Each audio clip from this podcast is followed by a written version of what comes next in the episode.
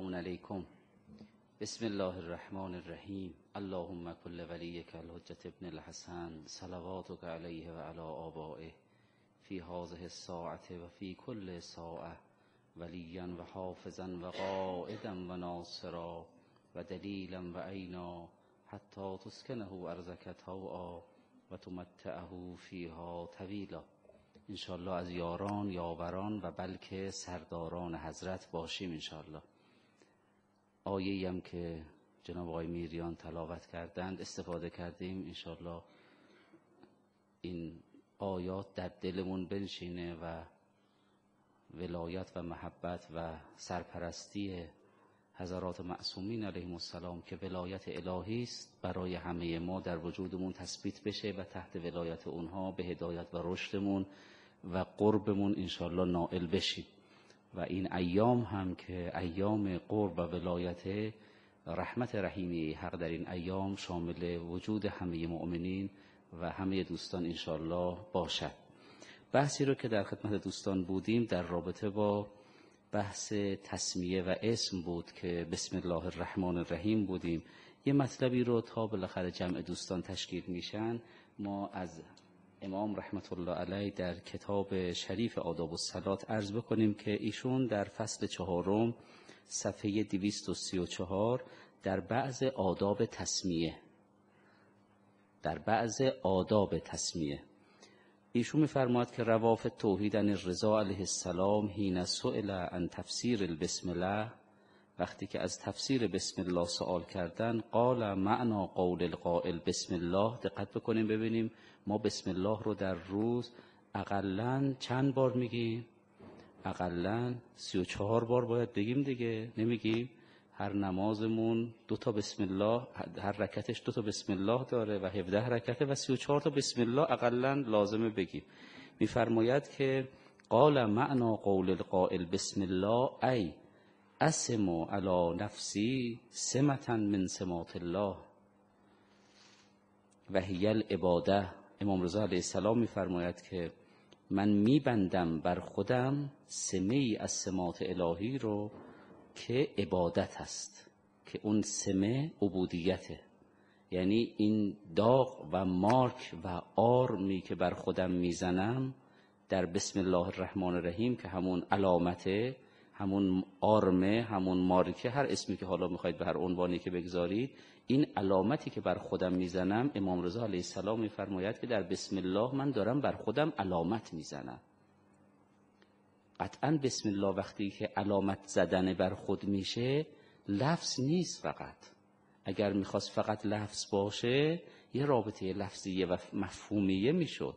یعنی من دارم جانم رو تغییر میدم با بسم الله، یعنی دارم اون وجودم رو تغییر میدم با بسم الله.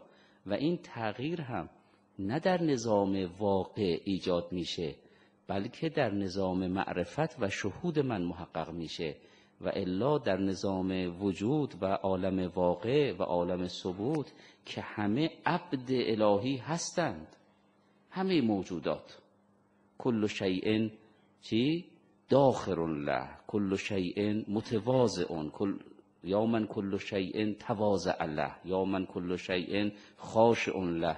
همه موجودات در عالم خشوع و تواضع و عبودیتشون نسبت به حق طوعا و کرها محقق است. اما در نظام انسان که اراده و اختیار در کاره، این خضوع و خشوع و عبودیت به معرفت محقق میشه، یعنی علم به این پیدا میکنه که عبد است. و این علم پیدا کردن به این که عبد است به دنبالش افعالی رو و حقایقی رو متحقق میکند. اینجا میفرماید امام رضا علیه السلام اسمو علی نفسی سمتن من سمات الله و هی العباده. من در بسم الله دارم این آرم رو، این مارک و علامت رو بر خودم میزنم که عبودیت است. آیا تو بسم الله های ما هم این حالت احساس میشه که هر بسم اللهی یه حرکتی در منزل عبودیته؟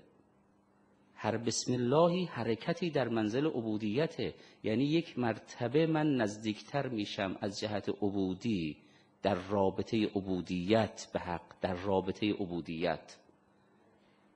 یعنی هر بسم الله نماز من باید منو چکار بکنه؟ من رو تابعتر، مطیعتر و عبدتر نسبت به حق بگردان تون دو وجودن. بعد میفرماید که وحی العباده قال الراوی فقلت له ما السمه، این که میفرمایید به سمت من سمات الله، سمه چیه؟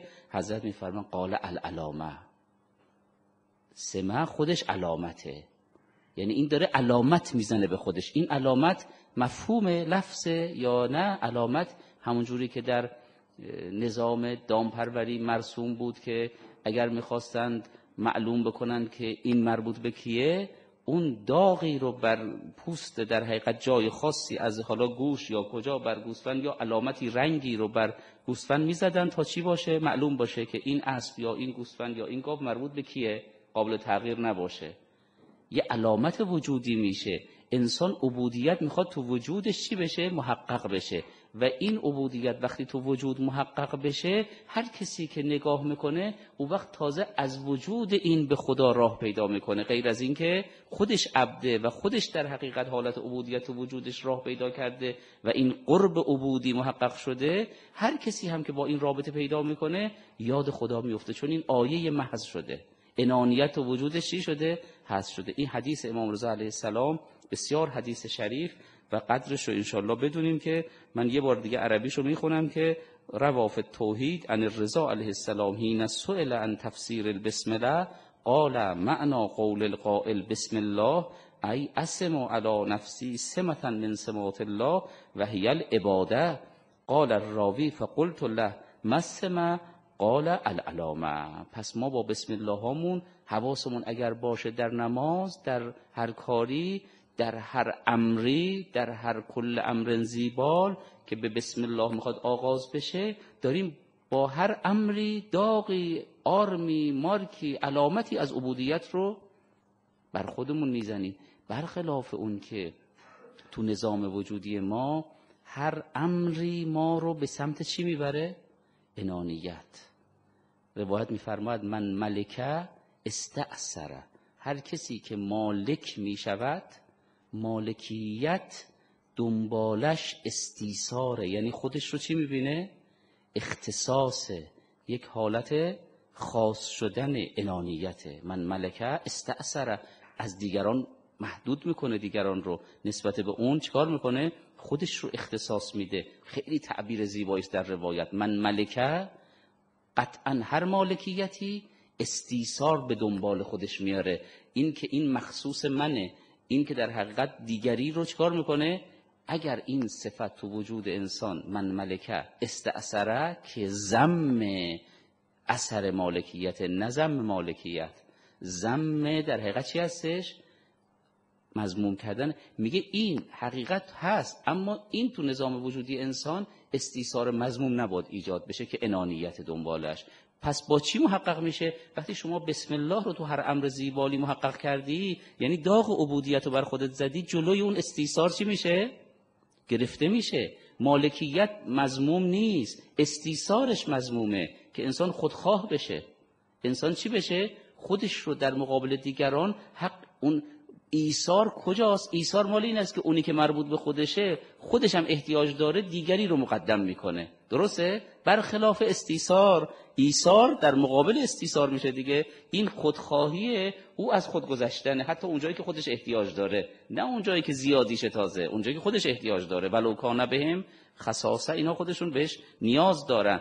این یوغ شح نفسه، خودش شح نفس و حرصش رو جلوشو میگیره. پس ببینید چقدر بسم الله باید تو وجود ما توجه بهش ما رو حرکت بده، یعنی بسم الله یه هر... یک حرکت دهندگی تو وجود باید ایجاد بکنه که در مقابل استیثار و اون است... استأثره که در روایت میفرماید ما رو حفظ بکنه، به مرتبه ایثار برسونه، چون مرتبه عبودیته و ما تابعیم. اگر خدا میفرماید که انفاق بکنیم، به اونجا نمیرسیم که کلام یهودو بگیم در حالتی که به استی... استیثار رسیدن، که بگن خدای تبارک و تعالی اینها رو خودش در حقیقت چیکار بکنه؟ بی نیاز بکنه. خدا داره، خودش بده.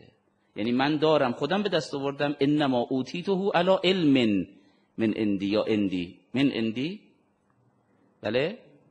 خلاصه اون کلام قارون که من این رو از علم خودم به دست آوردم، همون استیثاره که اگه این بسم الله جلوش نیاد میشه چی؟ استیصال. بسم الله باید اثرش این باشه که به دنبالش ایثار رو بیاره. هر چقدر این جلوتر میره ایثارش چی میشه؟ شدیدتر میشه، چون با بسم الله آغاز کرده و ذکر الهی و عبودیت حق رو بر خودش زده. و عبودیت یعنی تابع بودن.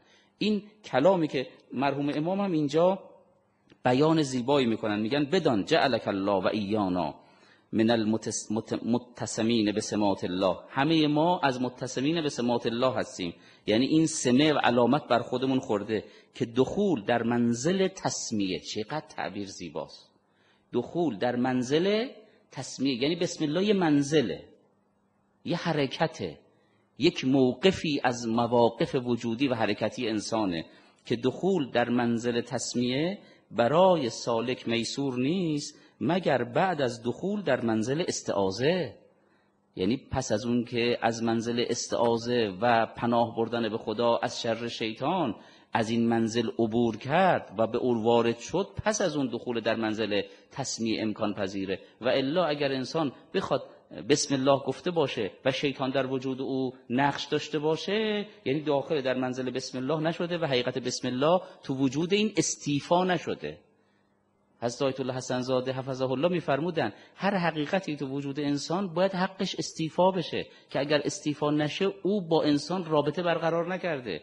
اگر انسان به رکوع میره باید حق رکوع استیفا بشه، اگر به سجده میره حق سجده باید استیفا بشه. اینجا بسم الله باید حقش چی بشه؟ استیفا بشه. دخول در منزل است... است... بسم الله تا انسان در تصرف شیطان و مقهور در تحت سلطنت اوست متسم به سمات شیطانیه است. چقدر تعبیر سنگین و زیباست. آدم بسم الله بگه و اگر لغو باشه و لقلقه باشه و هیچ توجه نداشته باشه متسم به سمات شیطانیه باشه، بسم الله هم بگه، بسم اللهشو خیلی هم زیبا بگه، با تمام لحن و ادای مختلف خودش ادا بکنه در جلوی جمع، اما چی باشه؟ جلوه‌گری خودش باشه.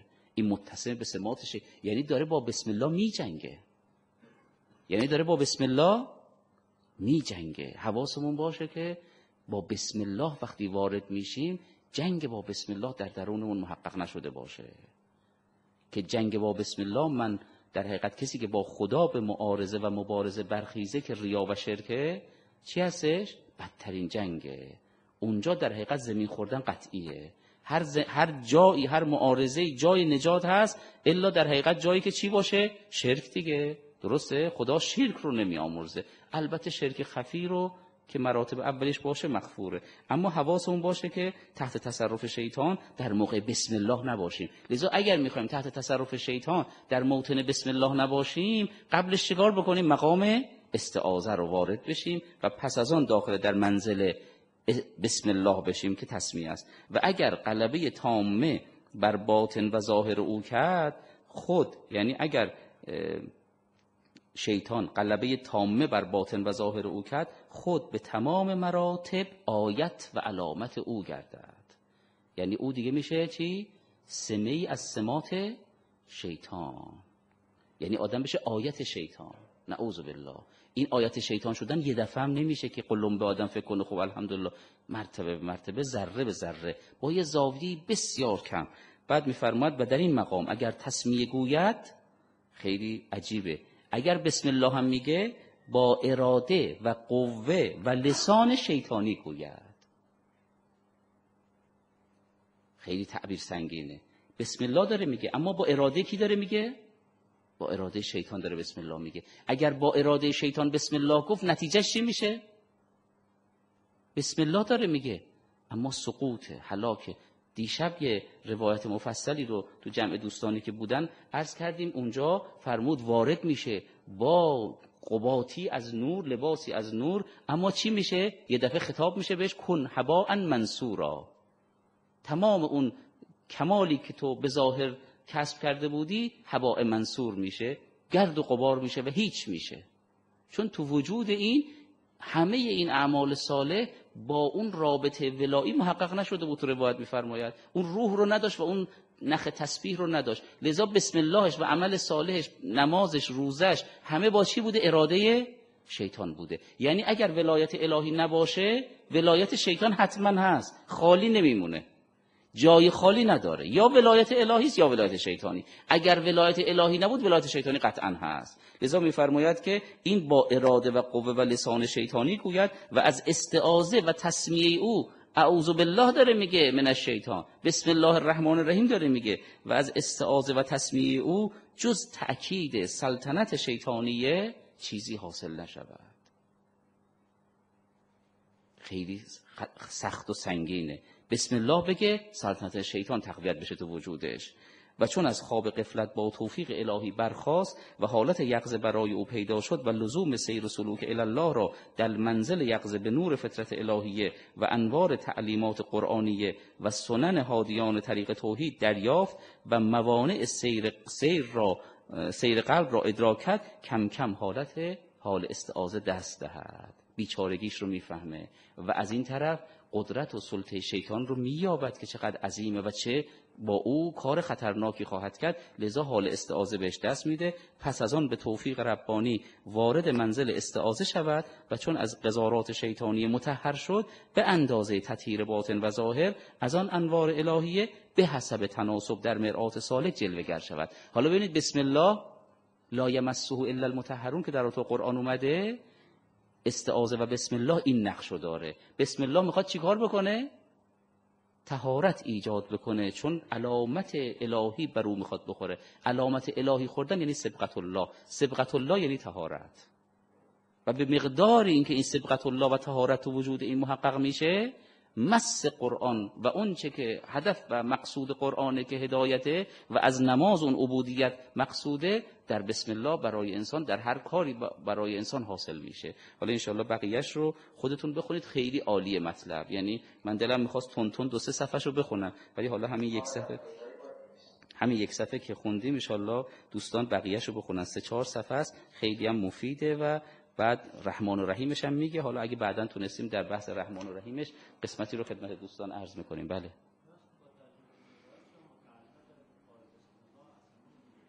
بله حالا این رو دنبالش آورده ایشون که متعلق به بسم الله چی هستش، آیا در حقیقت همون بحثی که در المیزان کردیم یا نکردیم، که بعد همون بحث رو مطرح میکنه ایشون، مفصل هم میاره. رجوع بکنید به اونجا، متعلق به بسم الله رو ایشون همین بحث رو تاکید میکنه و شبهاتش رو دفع میکنه، چون دل اون میخواد که از حول المیزان خیلی خارج نشیم. و اگر من از امام گاهی میارم عمدن میارم، چون بعضی از خناسا مشغولن به این که چیکار بکنن، بین جریان فکری مرحوم علامه و امام بیان یک حالت نقار و در حقیقت جدایی ایجاد بکنن، ناخواسته یا خواسته به این کار مشغولن. لذا من تعمد دارم که تو بعضی از مسائل چیکار بکنم، عمدن یه جمله از امام رو در خلاصه این که همراهی کاملی با بحث المیزان هستش خدمتون بیارم و حتی نشون بدم که معرفت امام از جهت معرفتی و عرفانی در چه سطح عظیمی از حرکت سلوکی است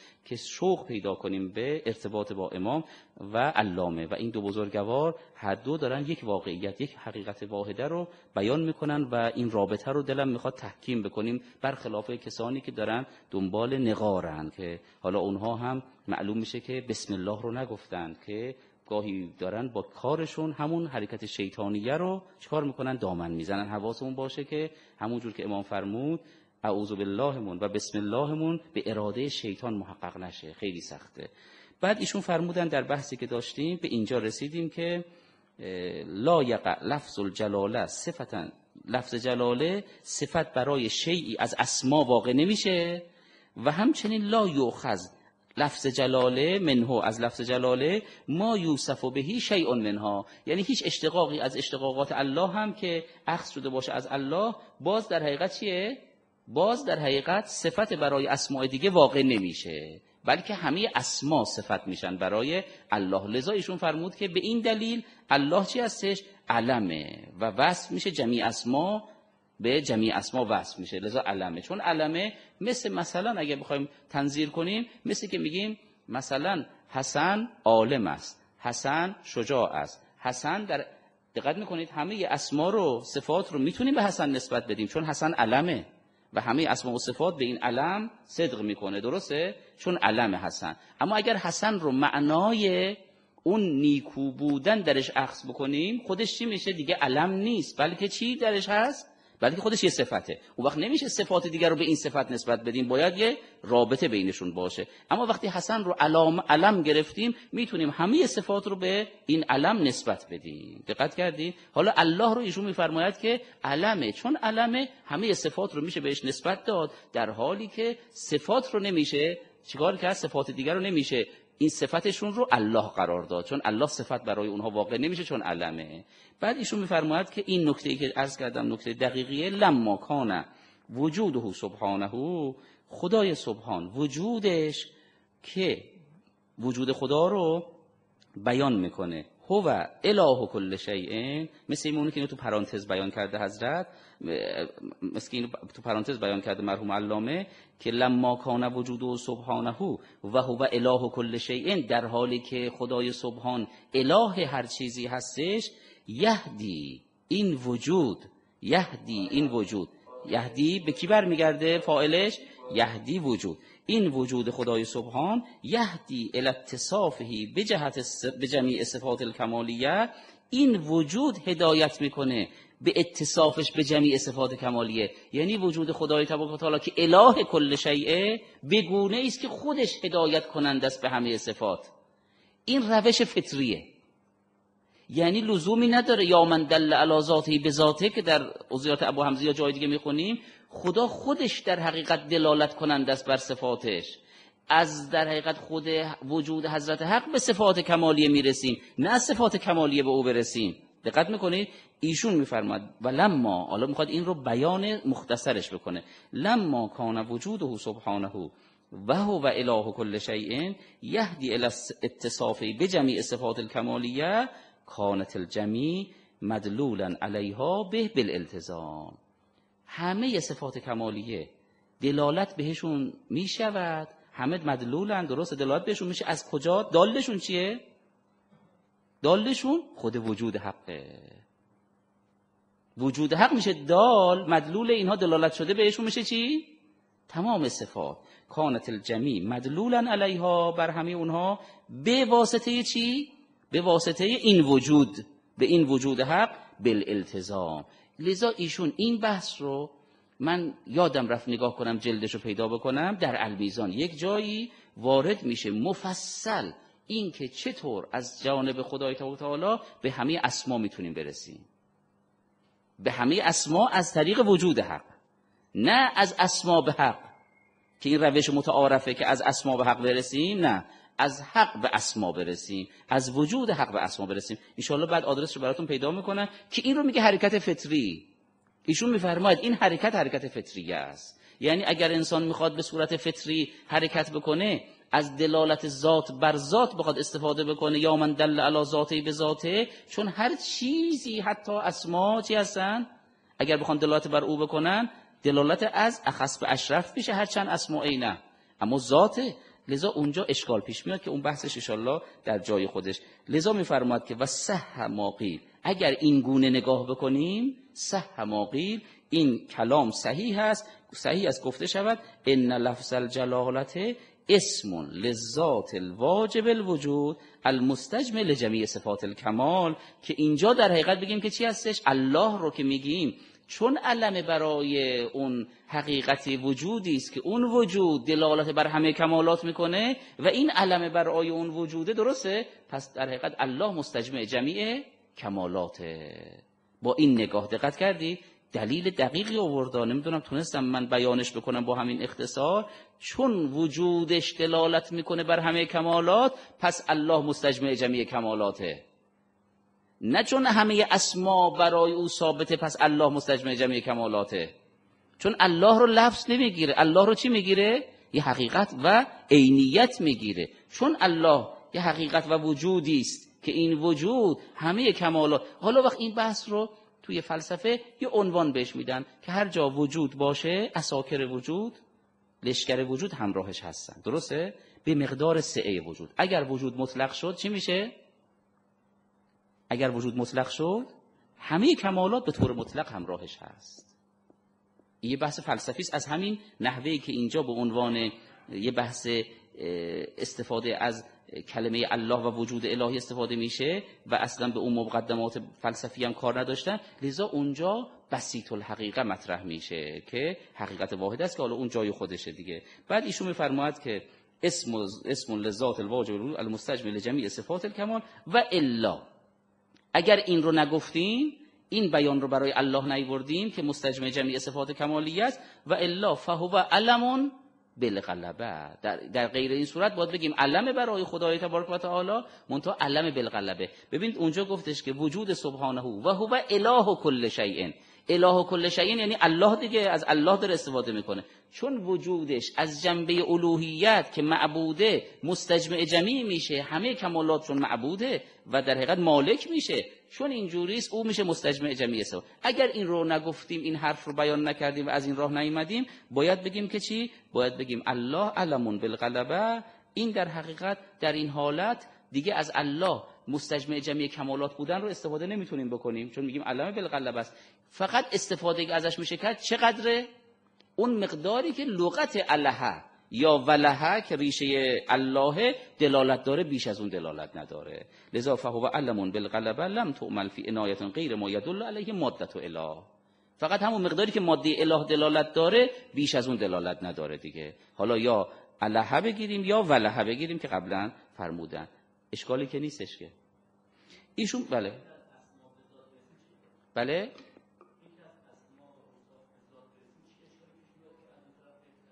اسما در عین اینکه درسته، اسما در عینی که عین ذاتن از جهت وجودی غیر او هستن از جهت مفهومی، و الا اسم صدق نمی کرد. درسته؟ پس مفهوما یه تغایری داریم. رسیدن از این به او در حقیقت به مطلقه، یعنی از متعین به مطلقه، یعنی اسم در حقیقت یه متعینه. دقت میکنید؟ از متعین به مطلق میشه رسید.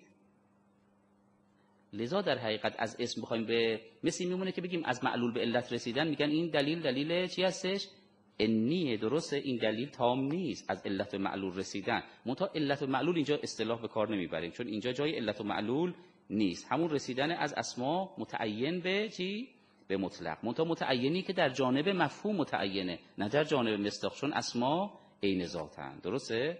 از این هم دیگه هستن و عین ذاتن. حواسمون باید باشه اگر میگه متعین از چه جهت. لذا علیم غیر از قدیر است از جهت مفهومی، عین قدیر است از جهت مصداقی. اینها دیگه در حقیقت غیر ما که علیم و قدیر در وجود ما عالم و قادر بودن، هم از جهت مصداقی هم از جهت مفهومی مختلفه.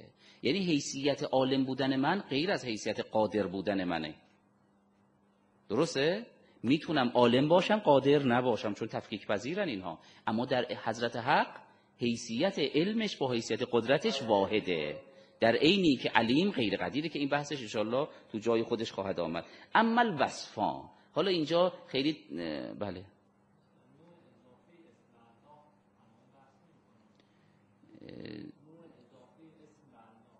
حالا این که اسمو اینجا ایشون بیان کردن که این سمه است. این سمه در حقیقت داره به چی خودش رو به ذات مستجمع جمیع صفات داره چکار میکنه؟ مستجمع جمیع کمالات داره خودش رو متسم میکنه. یعنی در حقیقت وقتی که شما با بسم الله شروع کردید، یعنی خودتون رو متصف کردید، علامت گذاشتید به اللهی که چی هستش؟ مستجمع جمیع کمالاته. پس اگر کسی میخواد خودش رو به مستجمع جمیع کمالات متصف کنه و علامت بگذاره، باید چی باشه؟ متصف بشه به جمیع جهات عبودیت. اینا دیگه از تو متن خود به خود اینا استنتاج میشه. یعنی اگر من بسم الله میگم، با الله نمیگم بسم الرحمن، فقط بسم الرحیم، بسم الله که الرحمن الرحیم. درسته؟ یعنی دارم خودم رو به ذات مستجمع جمیع کمالات علامت میزنم. اگر دارم به این علامت میزنم، قطعاً عبودیتش عبودیت تامه میشه. این ادبی است که خدای تبارک و تعالی داره به بنده یاد میده، این ادب رو که اینجور سعه دید داشته باش، خودتو تحت یک اسم فقط در نیار. نگاهت، افق نگاهت در آمدن تحت چی هستش؟ جمیع اسما باشه، عبودیتت تحت جمیع اسما قرار گرفتن باشه. اون خلافت الهی که خلیفت الله رو داره با بسم الله چیکار میکنه؟ محقق میکنه. اینا دیگه از مزامین کلام استفاده میشه. بعد ایشون میفرماید که اما الوصفان، من چون یه مقداری میخوام تو هیته خود المیزان باشم، خیلی این ور اون ور نمیرم، و الا اینجا جای بحث الا ماشاءالله و علامه به خاطر اینکه اون عهد رو اول کرده میخواد خیلی این ور اونور نگزنه، بلکه خلاصه بحثش کار بکنه توی حیطه‌ای که اثرگذار باشه، اثر هدایتی برش مترتب باشه، انسان انقلاب توش ایجاد بشه با نگاه به قرآن، نه مفاهیم وجودیش زیاد بشه. چون این نگاه هستش خیلی به پرداخت مفاهیم، پردازش مفاهیم نمیریم، دنبالش نیستیم، البته تا حدی که لازمه. و اما الوصفان الرحمن الرحیم فهما من الرحمه و هی وصف انفعالی. اگر یادتون باشه عین جمله رو ما از امام یادتون هست خوندیم، آدرسش هم صفحه، اگر خواستن دوستان دوباره رجوع بکنن من آدرسش رو بدم خدمتتون، آدرسش صفحه دویست و چهل و هشت آداب الصلاة. رحمان و رحیم رو اونجا خوندیم از امام، گفتیم که امام فرمود همونجا که وضع الفاظ برای ارواح معانی رو فرمودن، بعد اونجا مثال رحمان و رحیم رو زدن که رحمان و رحیم وضع اولیش وقتی واضع وضع کرده چی توش لحاظ کرده؟ چی توش لحاظ کرده بود؟ همین رحمت رحیمیه، رحمت و رحمانیتی که در حقیقت چی هستش؟ تو نوع بشره که وقتی یه نقصی رو میبینه، یک ضعفی رو میبینه، این بأسی در وجودش ایجاد میشه، یک حالت رحمت و عطوفتی تو وجودش ایجاد میشه که این رحمت و عطوفت به دنبال جبران اون نقص در دیگری برمیاد. اینو میگن حالت رحمت در وجود عبد، درست، در وجود شخص. اینو میگم رحمت دیگه، رحمت رحمانی یا رحمت رحیمی که حالا دو جهت داره. این دو تا، این نگاه که توش تأثر و انفعال خوابیده تو وضع واضح از ابتدا بوده، اما واضح رحمت و رحمانیت رو نه برای انفعالش که تو اون مرتبه هست. ایشون فرمود وقتی که لفظ نور رو برای نور میذاره که غیر از این نور مادی نمیدید، اگر بهش میگفتی که اگر نوری قوی تر از این باشه آیا این لفظ تو تو بر اون هم وزن داری یا نداری، همون رو قبول قرار داری یا نداری، میگه بله اونم، من همین رو قبول دارم، چون نه برای شوب ظلمتش وزن کرده بوده، برای جهتشی منتها بیش از این نور رو نمیدید، نمیشناخت جهات مجرد و جهات کمالی رو نمیشناخت، لذا همین مقداری که میشناخت برای همین جهت کمالی وزن کرده بود که با عرف وازم سازگار باشه دیگه، حد وازم رعایت شده باشه. چون اینجوریه تو رحمان و رحیم هم میگه این جبران کردن نقص چی هستش؟ اصل وضع برای رحمته، اما تأثیر مربوط به موتنه، انفعال مربوط به مصداق خاص انسانیه. اگر این رو خواستیم، چون ما الفاظ و اسمایی رو که برای خدا قرار میدیم همون اوضاعی وضعهایی که خودمون انجام داده بودیم، وضع جدید که نمی کنیم که، چون وضع اگه بخوایم بگیم وضع جدید باشه میشه مجاز نسبت به وضع سابق. اگر گفتیم همونها رو به کار میبریم، خدا رو عالم میدانیم، خدا رو قادر میدانیم، در حالی که عالم برای ما به چه نحویه؟ برای کسی که عالم رو وضع کرده صورتی از شیء خارجی در وجود این منعکس بشه که به واسطه این یه چیزی براش ایجاد میشه که قبلا نداشت، یعنی توش تدریج خوابیده. دقت میکنید توش علم حصولی هستش، خارجی باید در کار باشه، این از او منفعل بشه، در حالی که ما خدا رو عالم میدانیم، اما عالم دونستن نسبت به خدا این مراحل توش هست؟ نه، علم او مبدأ ایجاده، نه علم او متأثر از ایجاد، درسته؟ علم او مبدأ ایجاده. پس ببین تمام این خصوصیات ما چیکار میکنیم؟ این سرایت داره تو همه اسماء الهی. اگر خدا رو قادر میدانیم همینطوره، اگر خدا رو در حقیقت رحیم میدانیم همینطوره که این رو از آداب الصلاة خوندیم و اونجا خیلی زیبا و واضح مطلب رو بیان کرد. دوستان دوباره رجوع بکنن، دوباره رجوع کردنش مفید. صفحه دویست و چهل و هشت، الرحمن الرحیم فهما من الرحمه و هی وصف انفعالی، وصف انفعالی رحمان و رحیم، و تأثر خاص، یک تأثر خاصی است که یلم بالقلب، در قلب وارد میشه، عند مشاهدت من یفقد او یحتاج الی ما یتم بامر، و در قلبش وارد میشه نسبت به کسی که نقصی داره. آدم وقتی نگاه میکنه مشاهدت کسی که فاقد یه چیزی است که براش لازمه یا احتیاج داره به یه چیزی که امرش تمام بشه با او، درسته؟ این فیبعث الانسان، انسان برانگیخته میشه، حالا بعد از اینکه این رو میبینه عزم و اراده درش محقق میشه پس از این تأثیر تا چیکار بکنه؟ الا تتمیم نقصه و رفع حاجته. ببین این همه مقدمه بود برای آخری. آخری چی بود؟ برخواستن برای تتمیم نقص و جبران احتیاج، درسته؟ میگه این جبران نقص و رفع احتیاج این به خدای تعالی قابل استناده، اما بقیه مراحلش چی؟ انفعالش، تأثرش، نمیدونم نبود و ایجادش، همه اینها اینا دیگه راه نداره. لذا میفرماد الا ان هذا المعنا یرجع به حسب تحلیل، یرجع به حسب تحلیل یعنی چی؟ یعنی همون که الفاظ وضع شدن برای ارواح معانی، خصوصیات مصداق رهزن نشه برای اینکه انسان فکر کنه که این خصوصیات باید حتما در اونجا هم باشه، تأثیر باید حتما در خدا هم باشه، خصوصیات مصداقه. لذا می‌فرماید الا ان هذا المعنا یرجع به حسب تعلیل تحلیل الی الاعطا و الافاضه، فقط اعطا و افاضه توش میمونه. اگر اونا رو حذف کردیم، اعطا و افاضه که مون، او چی هستش؟ اعطا و افاضه لرفع الحاجه و به هذا المعنا یتصف سبحانه بالرحمه، خدا به این رحمت متصفه. این کدی رو که ایشون اینجا داره میگه، این سرایت داره دیگه، تو همه اسماء الهی این تکرار نمیشه، همین جوره، همین حالته. پس شما حواستون باشه خصوصیاتی رو که واضح وضع کرده برای اسماء الهی همیشه چی هستش؟ اون چه که مربوط به کمال این اسمه در خدا هست، اونی که مربوط به موتن و نقص مصداقه در خدای تعالی راه نداره. لذا لله الاسماء الحسنا فله الاسماء الحسنا، دقت میکنید؟ اسماء حسنا برای خدای تعالی است. این از همون بحثی است که از ثمرات اون بحثی است که تو مقدمات عرض کردیم، اینجا ظاهر میشه. بعد ایشون میفرماید که الرحمن فعلان صيغة مبالغه تدل علی الکسره، پس رحمان دلالت بر کثرت توش قوی تره، و رحیم فعیل صفت مشبهه تدل علی الثبات و البقا.